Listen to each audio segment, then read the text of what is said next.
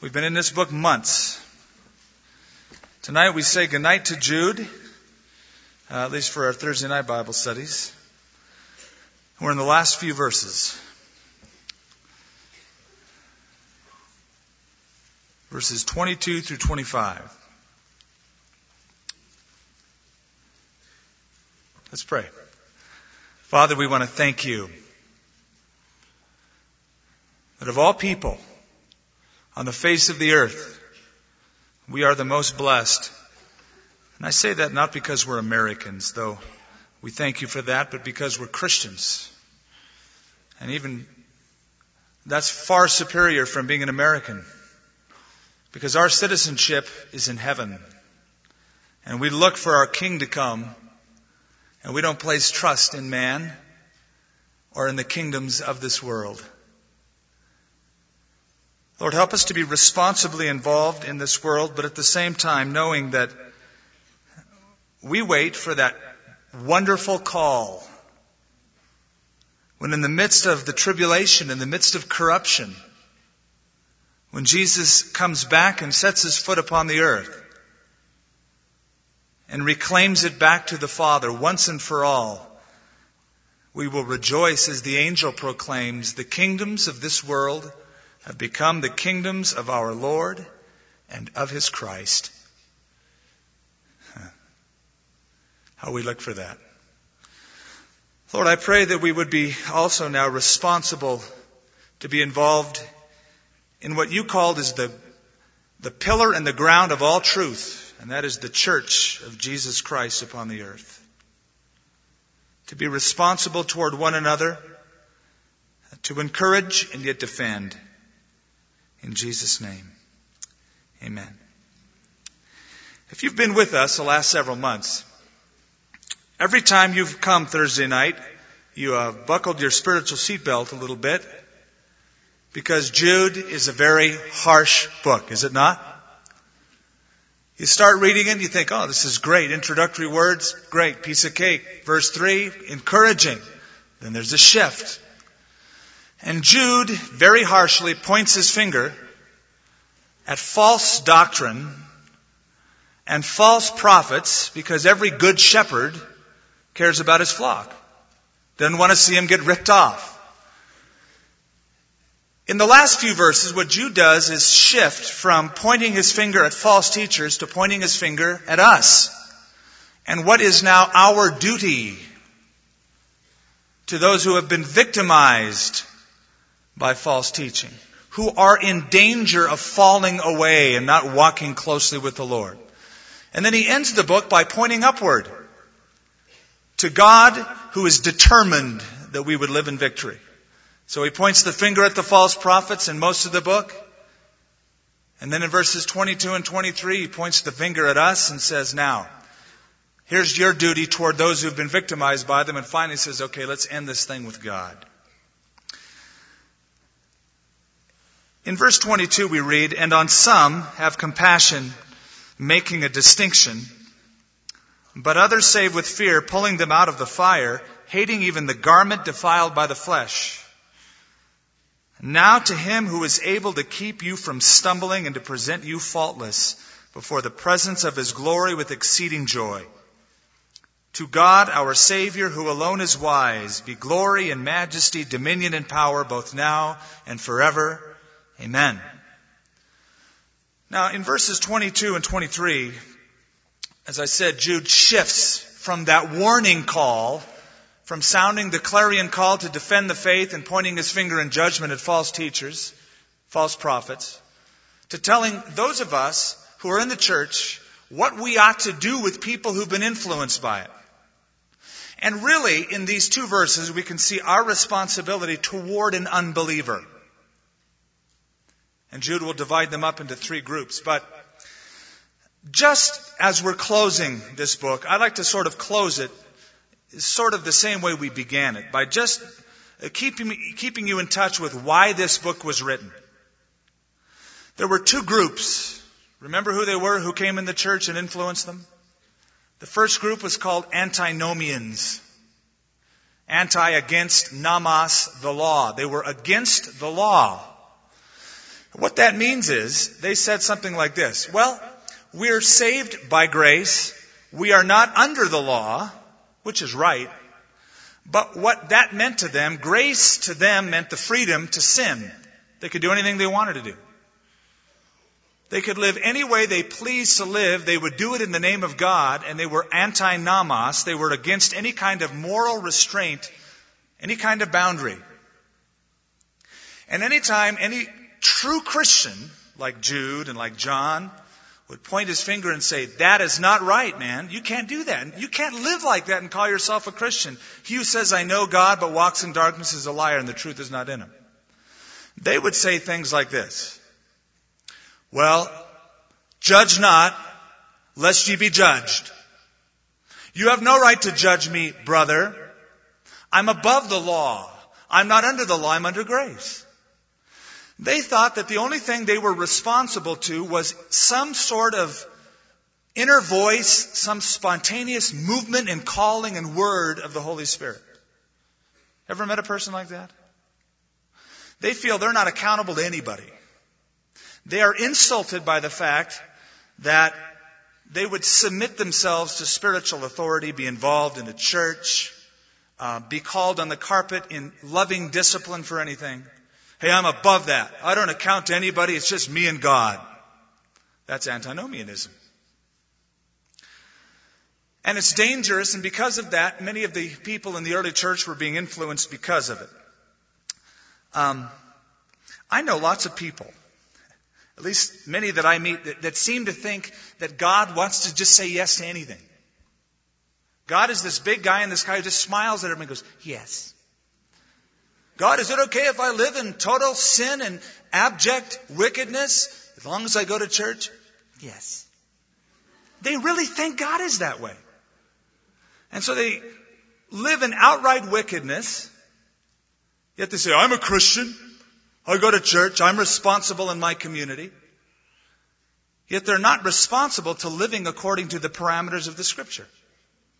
One of the great reformers said, we are not cleansed by Christ so we can continually immerse ourselves in fresh dirt. Well, he said it like it is. That's what the antinomians needed to hear, and Jude made sure that they heard it in this little epistle. The second group, which you have memorized in your sleep by now because we've covered 1 John Sunday morning, Jude Thursday night, that's the Gnostics. We all know about them by now. They were the spiritual elitists who were above everyone else. They thought that everything in the material world was evil and wicked and God did not create the earth because the earth is wicked because it's in the material kingdom. That only that which you cannot see, which is spiritual, is good. And uh, therefore they said Jesus, some of them said was not God, others said he was not man, that he uh, was this person that the Christ consciousness descended upon. And moreover, they said every person has a spark of the divine within them. And you can attain to a Christ anointedness, a Christ likeness, a Christ consciousness if you learn as what the Gnostics were teaching. Ever meet a person like that? All the time. Every New Age guru says that. Oh, Jesus wasn't God. In fact, you have a spark of God in you. And you can attain to being God. You have a Christ consciousness. Everybody is God. You're God, I'm God, sort of like John Lennon. I am He is, you are me is, we are all together. That's what the Gnostics believed in terms of deity. Jude lashes out against them. Let's just cover a, couple verses. Look back at verse 4. Certain men have crept in unnoticed, who long ago were marked out for this condemnation, ungodly men who turned the grace of our God into lewdness and deny the only Lord God and our Lord Jesus Christ. Those are antinomians. Look over at verse 12. He says, These are spots in your love feasts.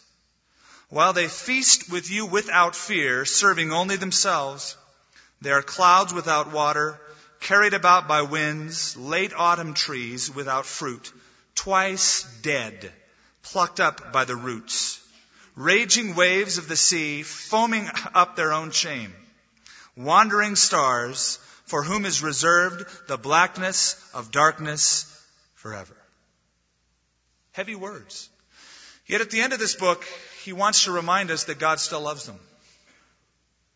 That's important to remember. When you think of a sinner, when you think of somebody who's so wicked, you think of the worst kind of perverted sinner that you can think of, of whom we're some of us, by the way. You should always recognize, you should feel sorry for them. Instead of saying, oh, they anger me so much. Have compassion on them. Because God loves them. Moreover, God loves the people who are victimized by that wickedness and by those false prophets, the false teachers. He loves them and He wants them rescued. And anyone who claims to follow God must also have compassion and love those that He loves. You know, one of the marks of Jesus Christ was compassion, right? When He was out by the Sea of Galilee and He saw the great multitude of people.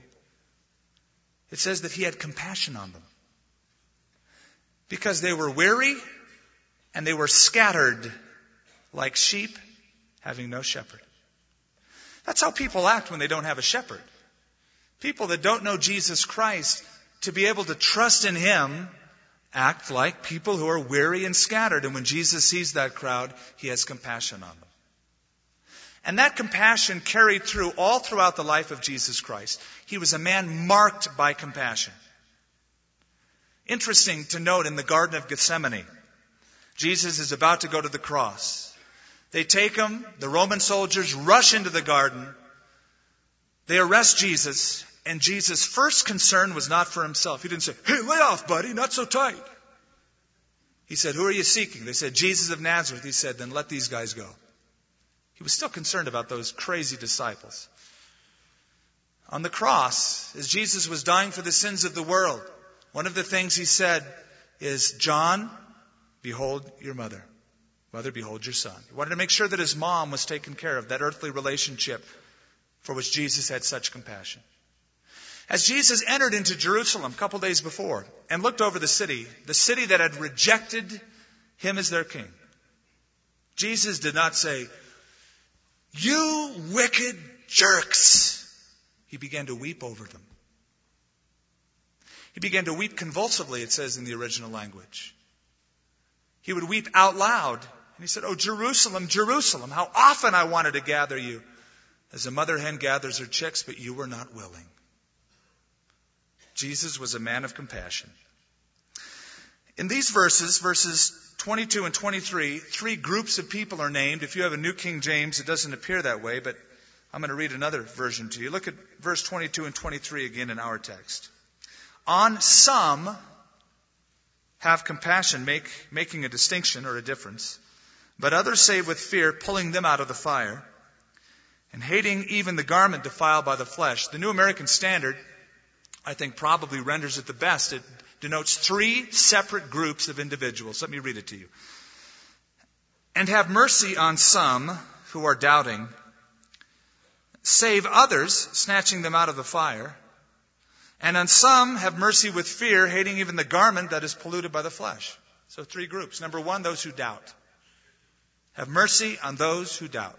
These are the people who are young believers who've come somehow into contact with the false teachers, now they're starting to doubt their salvation, their standing with God, their walk with God. And with those young, fresh believers who are prone to be very, very unstable. Jude says, be merciful on them. Because it is those doubts that are causing that kind of an instability. They waver. Peter spoke of the vulnerability of this group of people. He spoke about the false prophets like Jude did, but this is how he talked about it. He said, with eyes full of adultery, they never stop sinning and they seduce the unstable. They are experts in greed. They are an accursed brood. You know, false teachers prey especially on young, ungrounded, and disgruntled people within a fellowship. And there's a lot of those. And because of that, cults grow all the time. Look back at verse 16. These are grumblers, complainers, walking according to their own lusts. They mouth great swelling words, flattering people to gain advantage. Because of that, it is important, so important to show love within the body of Christ to each other, especially more than any other place. Jesus said, By this all men shall know that you're my disciples. He did not say, because you love everybody, because you love one another. And it's principally that caring for one another that the world looks at and says, look at these Christians. They care for each other. They stick up for each other. But sometimes the world looks at the church and says, you know what? That group of people shoots its own wounded. So have mercy, or as it says in this other version, have compassion, or mercy on those who are doubting. People that fall into that category of being weak and under those doubts, as I said, are baby Christians, usually. John spoke about that. We covered it some months ago in 1 John as he writes to three different groups of Christians, remember? Young children, spiritual adolescents, and spiritual fathers. He said, Little children, I write these things to you. And he uses two different terms. He speaks, first of all, of all of God's children, teknion, but then he says, paideia, that is, recently born ones. I write these things to you because you have known the Father. Now you can say that of every spiritual person, every believer. You've known the Father. For a young Christian especially because that's about all they know. It's at a beautiful, tender point in their Christian development. Sort of like a young baby who's just been born. Young baby doesn't know very much, but that baby recognizes when mom and dad walk in the room. I remember how good it made me feel when I would walk when Nathan was a baby into his room and he'd go, Dada. And those two little words, those silly little words, made me feel so big. He recognizes me. He knows who I am. I'm his papa. Young Christians know the Father, but they can also be very wavering and they need to be rooted and they need to be grounded. Young Christians, spiritual infants in the Lord, live by their affections rather than their understanding. Just like a young child is easily excited and easily afraid, young Christians get easily excited and easily afraid.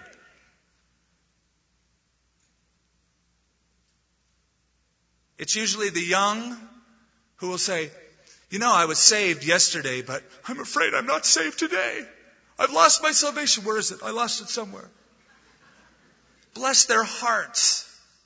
They're so worried about it. They get up in the morning, they don't see a Christian friend, they wonder if the rapture came. They didn't get taken. They're up, they're down, but they're not stable. They live by their affections only. Everything that's weird and strange, it's got to be a demon. Demons are everywhere.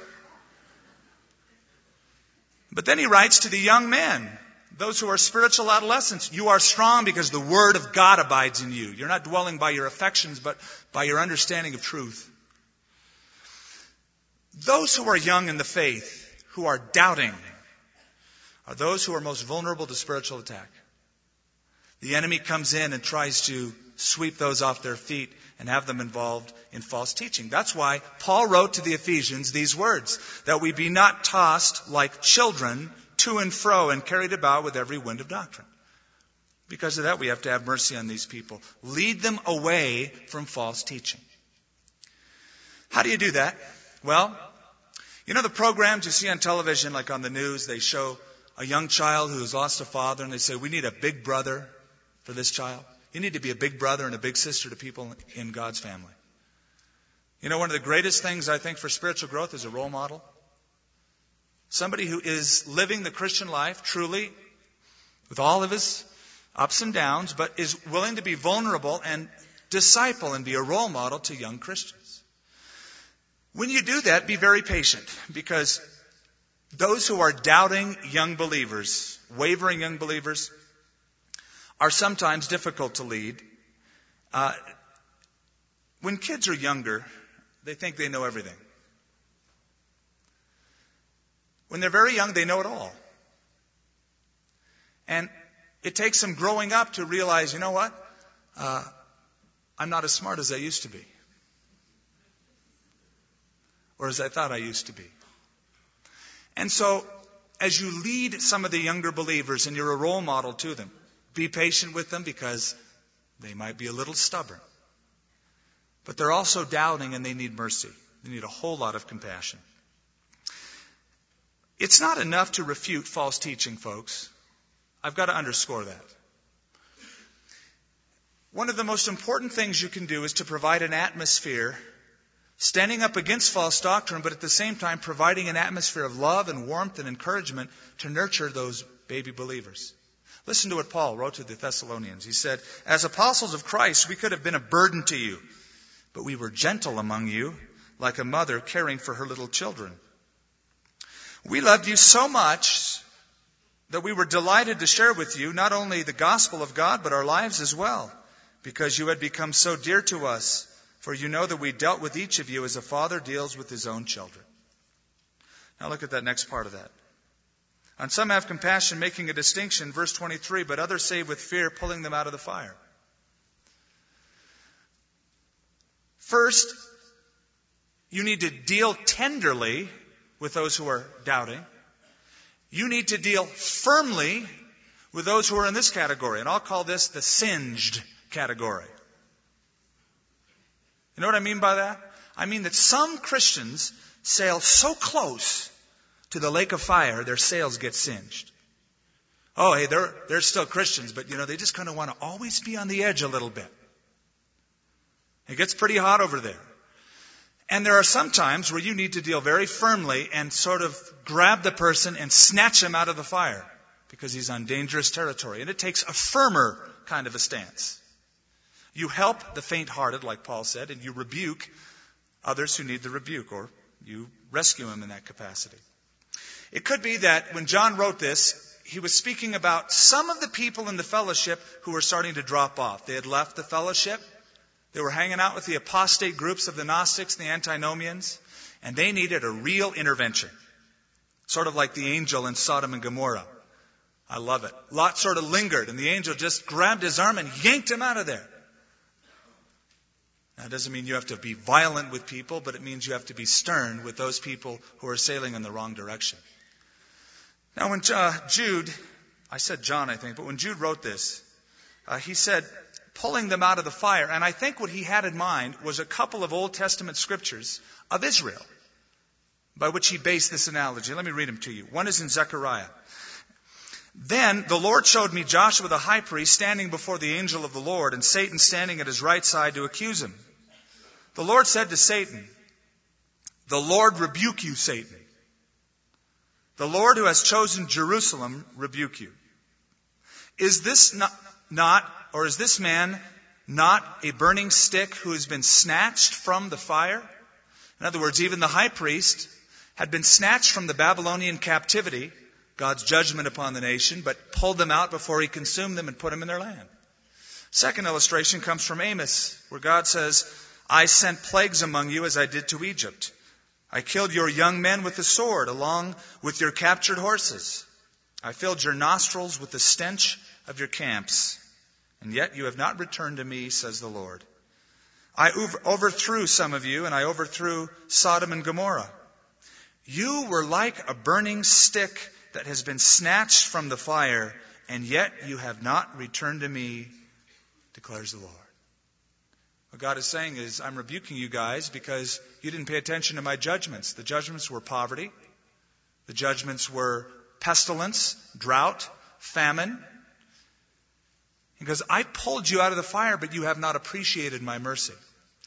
So Jude says you need to make a distinction. There's some you got to be very merciful to because they're weak and they doubt. Others, they're sailing really close to the lake of fire and they're getting singed. You got to be a little more firm.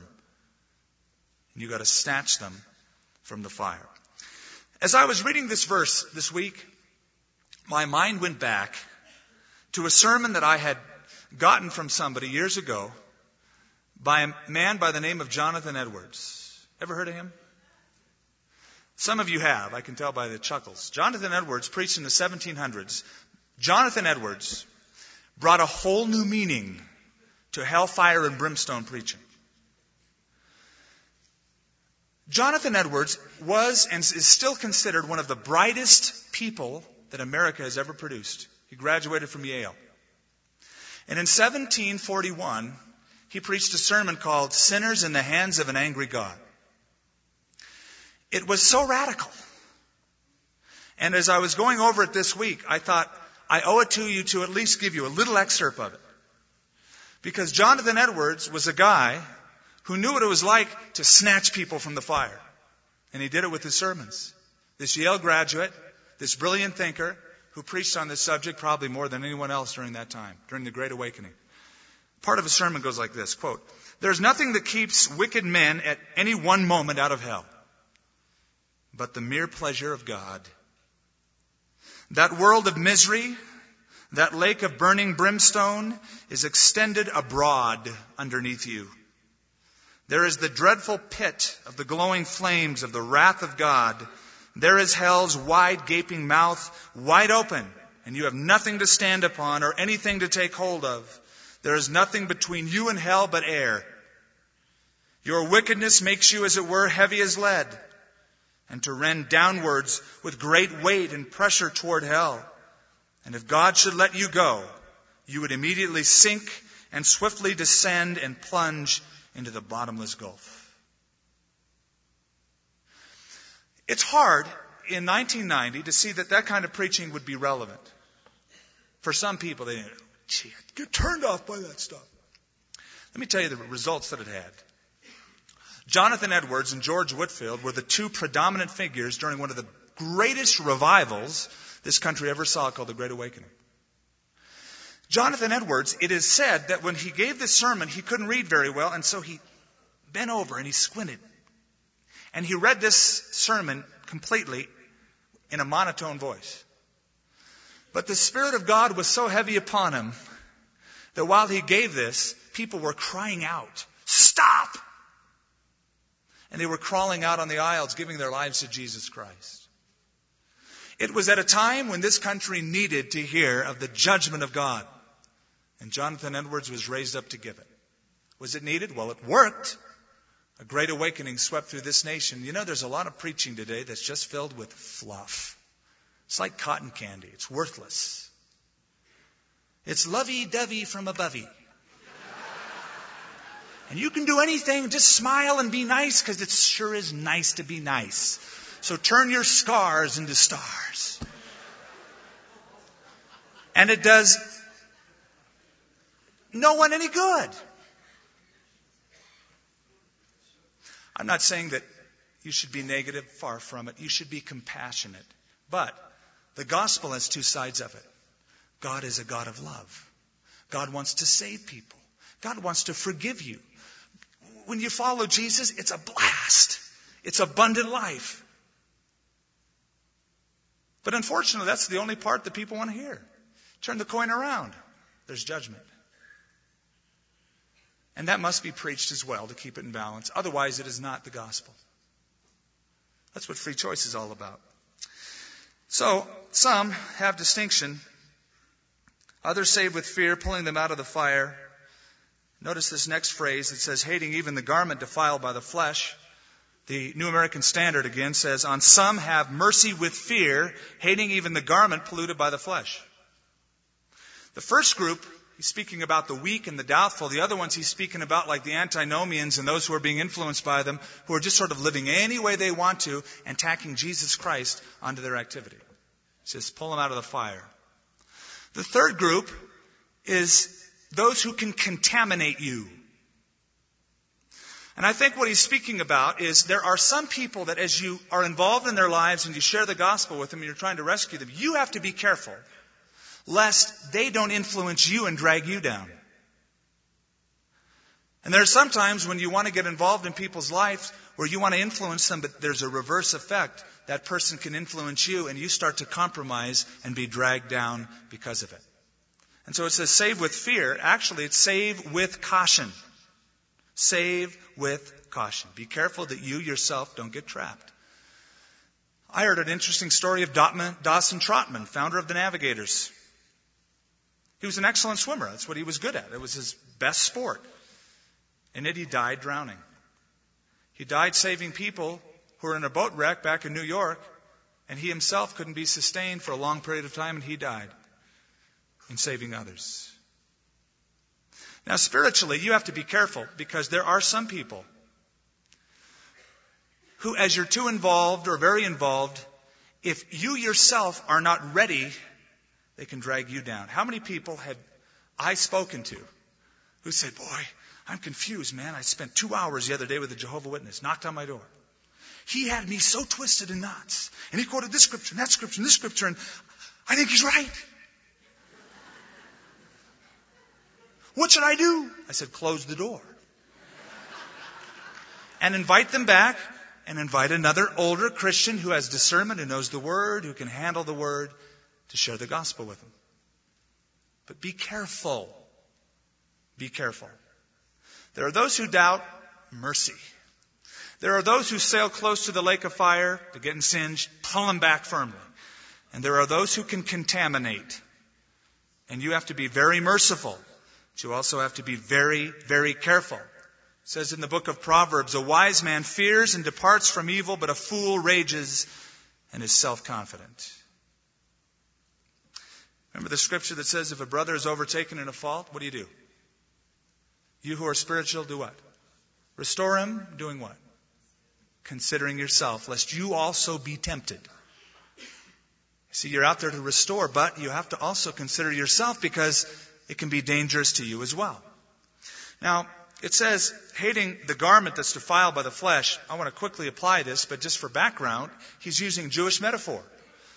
The Jews, if they were clean ceremonially, if they touched something unclean, like a house that had mildew in it, or a dead body, or certain other ceremonially unclean situations, they were defiled overnight. Their garments were defiled and they had to go through ceremonial cleansing. So he's saying, be careful when you're out in the world and you're winning some of these people back into fellowship or just to Jesus Christ in general. Now let's apply that. First of all, if you're dealing with cults, Make sure you know the scripture. Or bring along somebody who has a lot of discernment. Because these people are going to smile and uh, have the Bible among other books and uh, quote scriptures to you and say, I believe in Jesus. I love Jesus. And if you don't know anybody, you go, well, you got to be a brother then.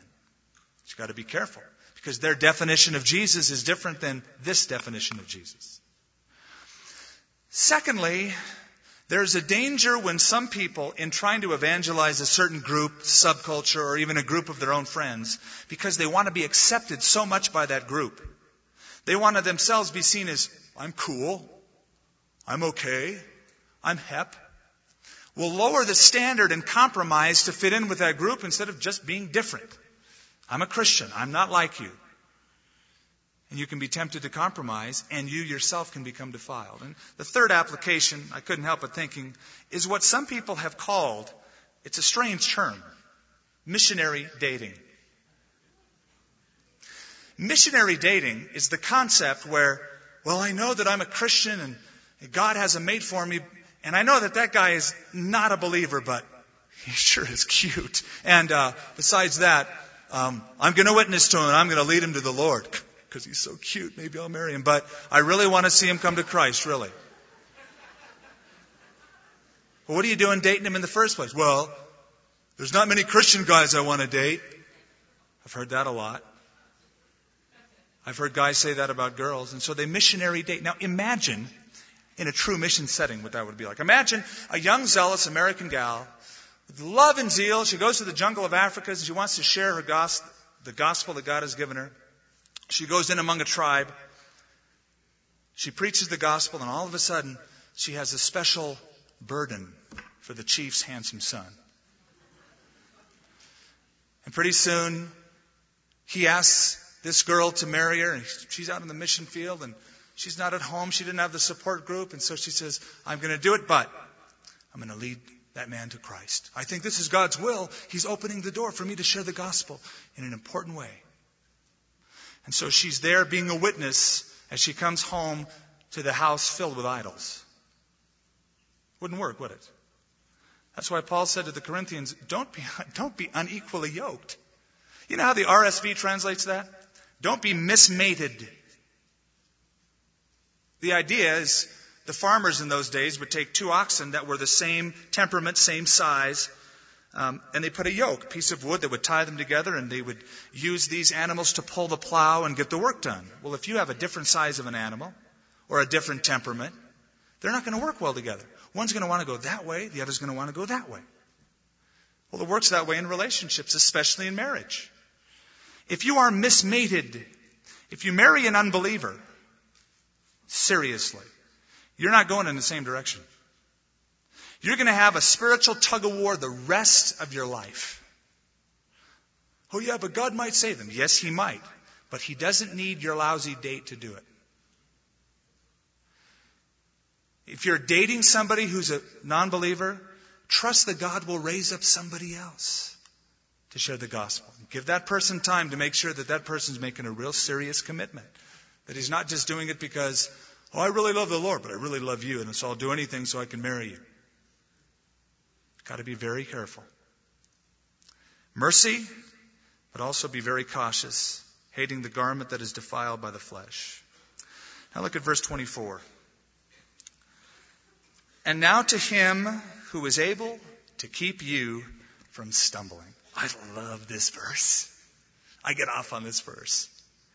And to present you faultless. Oh, it's getting better. Before his presence or the presence of His glory with exceeding joy. To God, our Savior, who alone is wise, be glory, majesty, dominion, power, both now and forever. Amen. He begins in verses 22 and 23 by talking about our duty to the victims of false teaching. He ends by giving us God's determination for victory. God's determination for victory. Now unto him who is able to keep you from falling. You know what's beautiful about this letter? It ends just like it begins, with assurance. Look back at verse 1. Jude, a bondservant of Jesus Christ and brother of James, to those who are called, sanctified by God the Father, and preserved in Jesus Christ. You know, I can't help but think that some of Jude's audience were doubting as Jude was hammering these guys, you know, there are clouds without water and damnation is reserved for them. But then he says, now you keep yourselves in the love of God, building yourself up in the Holy Spirit and the most holy faith. They're probably doubting, thinking, boy, I hope I can do that. I hope I can build myself up. How can I sustain myself? How can I keep myself in the love of God? How can I defend the faith that Jude said in verse 3?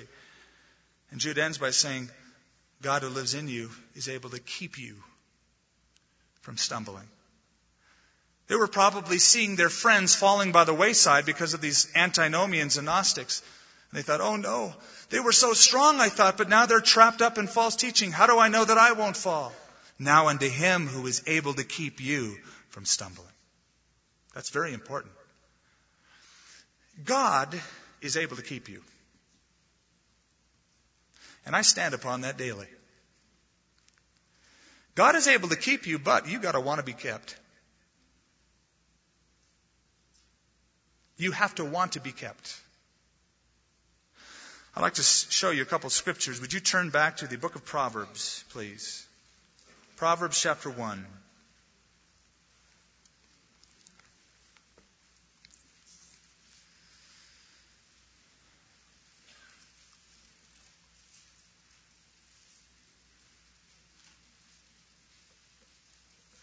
I love the sound of Bibles turning. It's a great sound. Proverbs 1, verse 32. For the turning away of the simple will slay them, and the complacency of fools will destroy them. But whoever listens to me will dwell safely, and will be secure without fear of evil. My son, if you receive my words and treasure my commands within you, so that you incline your ear to wisdom and apply your heart to understanding, Yes, if you cry out for discernment, you lift up your voice for understanding, you seek her as silver, you search for her as for hidden treasures, then you will understand the fear of the Lord and find the knowledge of God. For the Lord gives wisdom, and from his mouth comes knowledge and understanding. He stores up sound wisdom for the upright.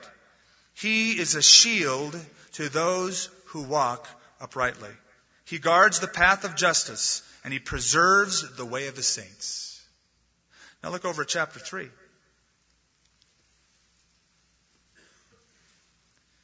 Verse 21 My son, let them, that's the commandments, not depart from your eyes, keep sound wisdom and discretion.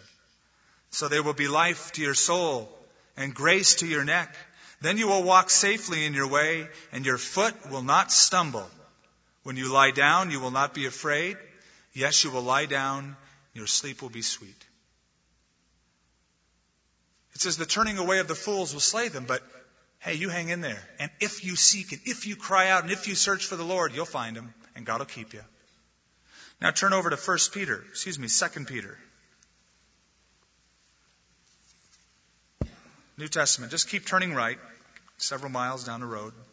2 Peter chapter 1.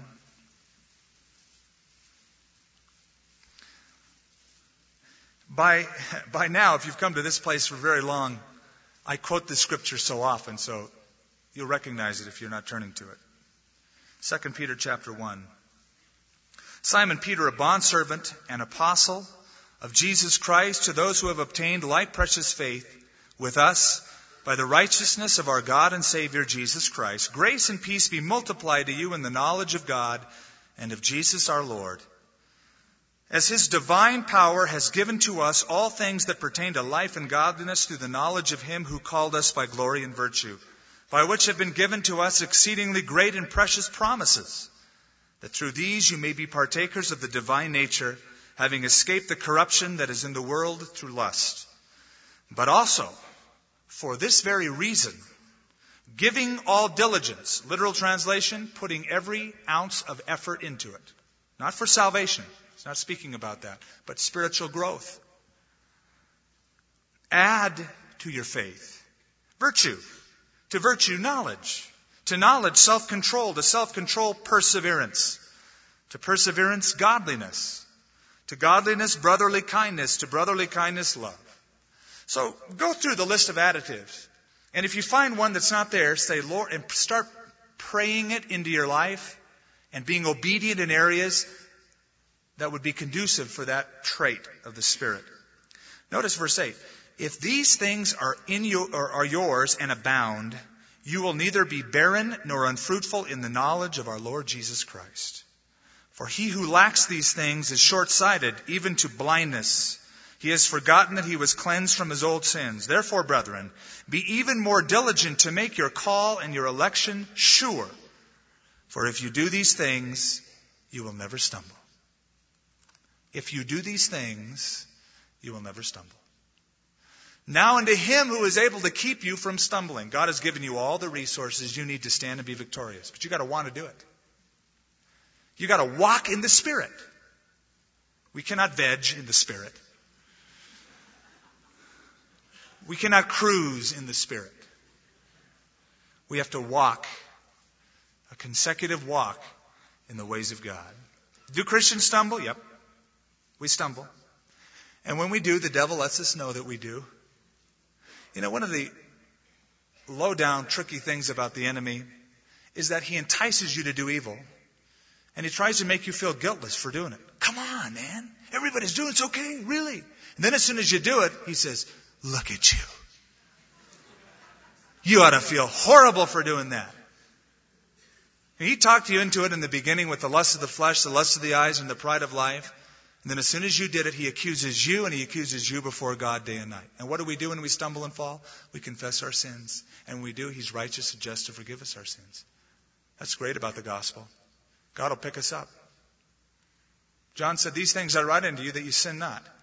But if anyone sins, and we all go, Okay, that's for me. We have an advocate with the Father, Jesus Christ the righteous. That's great. We stumble, but God picks us up and causes that sanctifying process where we become more like Him. God will be patient with you, but you've got to be determined to be kept. When my son Nathan was learning how to walk and we took him out of the walker and he started walking, you know what? He fell down. And I didn't go, you rotten kid. What's wrong with you?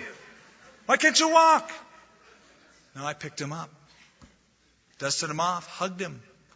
Said, it's okay, buddy. Let's try it again. Hold my hand. I'll keep you from stumbling this time. I'll hold you.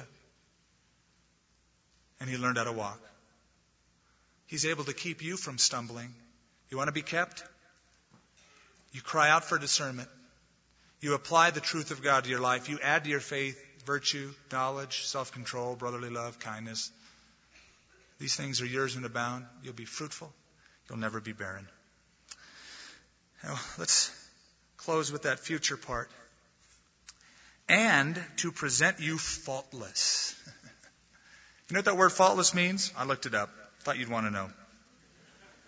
It means being without defect or blemish, able to meet the requirements and prerequisites for sacred service to God, acceptable and without fault in the inner man as well as the outer man. You know what? One day, Jesus is going to bring his bride to his Father us. He's going to present us with joy to his dad, to his Father in heaven, the church. You know that Jesus has been anticipating that for a long time? That is the very thing that motivated him to go to the cross. For the joy that was set before him, he endured the cross. He prayed to his Father in the Garden of Gethsemane, Father, I desire that they also whom you gave me to be with me where I am, that they may behold my glory which you have given me, for you loved me before the foundation of the world. And you know how we're going to be before God when He presents us? Without spot. Did you know that's the very same word that Peter used of Jesus Christ? A lamb without spot and blemish? Very same word. I've heard so many people say, oh, I know I'm going to stand before God and He's going to play that video camera of all those stupid things I've done all my life.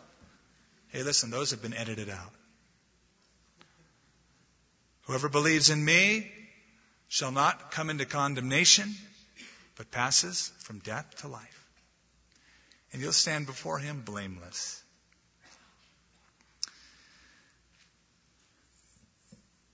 I'm glad he ended this way. Because in the middle of this book, every Thursday I'd stare at those verses and I go, it's going to be tough. And it's a tough set of messages. But God's able to keep you from stumbling and to present you faultless. Faultless. The hope of the future is one of the most distinguishing features between a believer and a non Christian. What does a non Christian have to look forward to? You know, I can't think of anything worse than growing old as a non believer. That's the worst thing I can think of. Because there's only one way for you to look, and that's backwards. And treasure all of the past memories, and for a lot of people, they're not so hot. But as a Christian, no matter how good or bad they've been, the best is yet to come. We shall be changed. We will be like him, John said, for we will see him as he is. I'd like to close with a letter that was written to a church by an elderly gentleman who felt that he was about to go to heaven. And he wrote to the pastor of the church and he said, Dear pastor, next Sunday you're going to talk about heaven. I'm interested in that land because I have a clear title to a bit of property. I've had it for over 55 years. I didn't buy it. It was given to me without money and without price. But the donor purchased it for me at a tremendous sacrifice. I'm not holding it for speculation since the title is not transferable. It's not a vacant lot. For more than a half a century, I have been sending materials out of which the greatest architect and builder in the world has been building me a home which will never need to be remodeled or repaired. It will suit me perfectly, individually, and it'll be a custom job. Termites can never undermine its foundations, for they rest upon the rock of ages. Fire can't destroy it. Floods can't wash it away. No locks will ever be placed on the doors, for no vicious person can enter that land where my house is. It's now almost completed and ready for me to move into. But there's a valley of a very deep shadow between that place and where I live in California. I can't reach my new home without passing through that valley. But you know, I'm not afraid because the best friend I ever had went through that same valley a long time ago. Took away all its gloom. He stuck by me through thick and thin, and ever since we met 55 years ago, I hold a promise in printed form that he'll never forsake me or leave me alone. I hope to hear your sermon on heaven next Sunday from my home here in Los Angeles, but I don't know if I'll be able to. My ticket to heaven has no date marked for the trip. No return coupon. No permit for baggage.